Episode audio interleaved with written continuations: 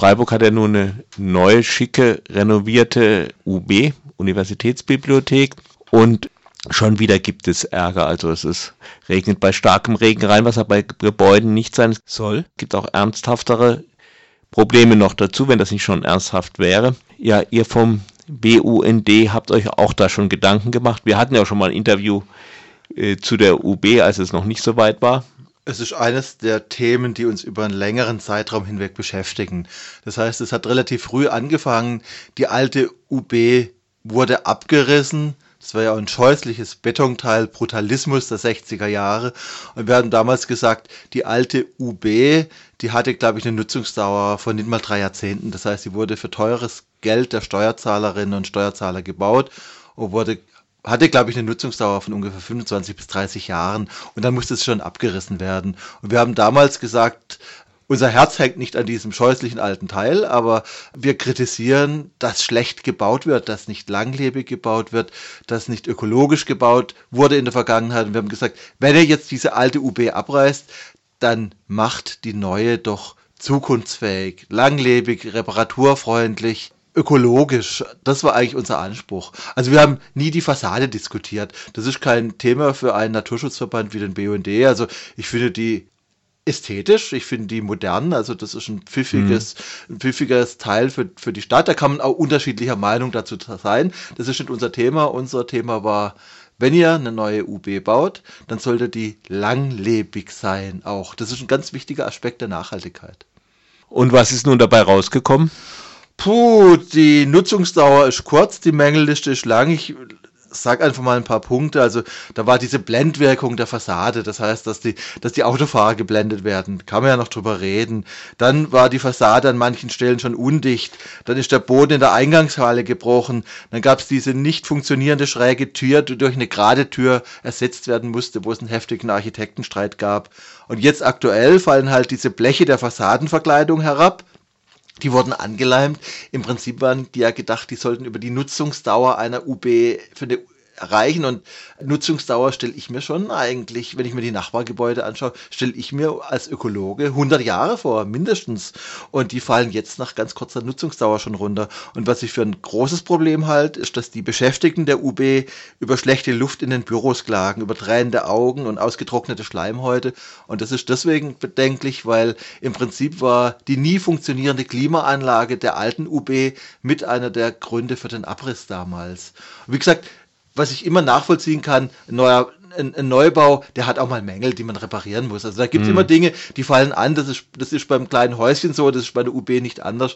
Aber wir haben den Eindruck, dass klassisch Green City, das einfach auf den schönen Schein geschaut wurde, Prestigeobjekt, schöne, schöne UB, mit der man auch ein bisschen angeben kann. Äh, aber diese Aspekte der Langlebigkeit und der, äh, die haben, glaube ich, bei der Planung keine Rolle gespielt. Du glaubst also nicht, dass es einfach nur ja mal dieser oder jener Pfusch am Bau ist, sondern dass das konzeptionell schon so angelegt ist, dass, dass diese Probleme irgendwie vielleicht sogar absehbar waren. Das kann ich jetzt noch nicht beurteilen, aber wie gesagt, wir haben in der Anfangsphase darauf hingewiesen, baut langlebig und jetzt gibt es diese Mängel und zwar keine kleinen Mängel und die zeigen eigentlich, dass man nur auf den schönen Schein geachtet hat.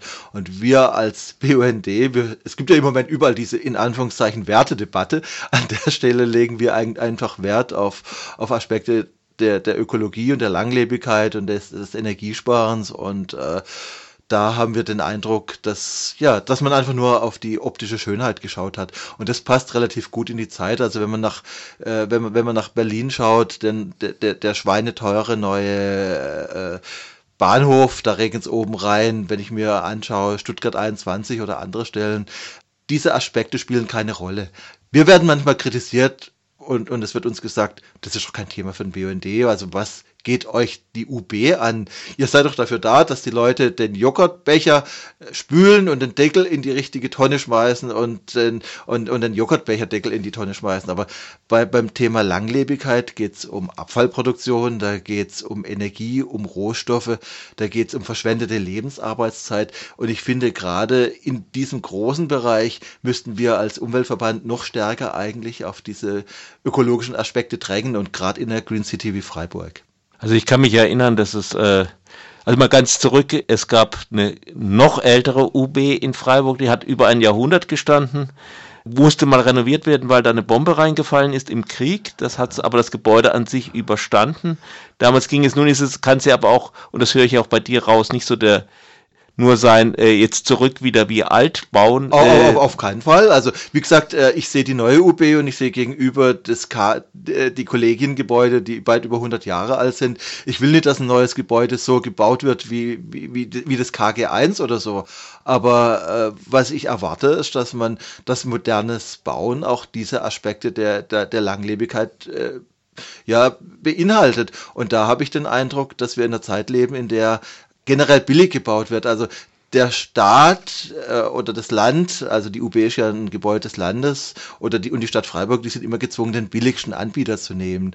Und da finde ich äh, nicht unbedingt der billigste Anbieter ist der, der tatsächlich auch das beste Produkt liefert. Wir sollten da bei der Ausschreibung nicht nur auf diesen Billigaspekt schauen, wir sollten auf den auf Aspekte wie mhm. Langlebigkeit schauen. Und dann sollten wir natürlich auch schauen, dass der Sub-Sub-Sub-Unternehmer äh, dann nicht noch Billiglöhne, Billigstlöhne zahlt.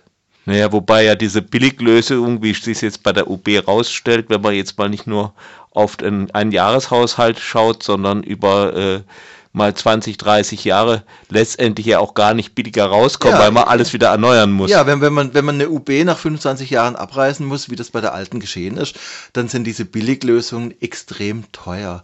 Und das ist eine Debatte, die viel zu wenig geführt wird. Die wird eigentlich nur geführt am Beispiel des Joghurtbechers, äh, dass der richtig entsorgt wird. Aber bei den großen Dingen äh, ist es außen vor. Und wir sollten diese Themen nicht nur in diesen winzigen kleinen Nischen debattieren.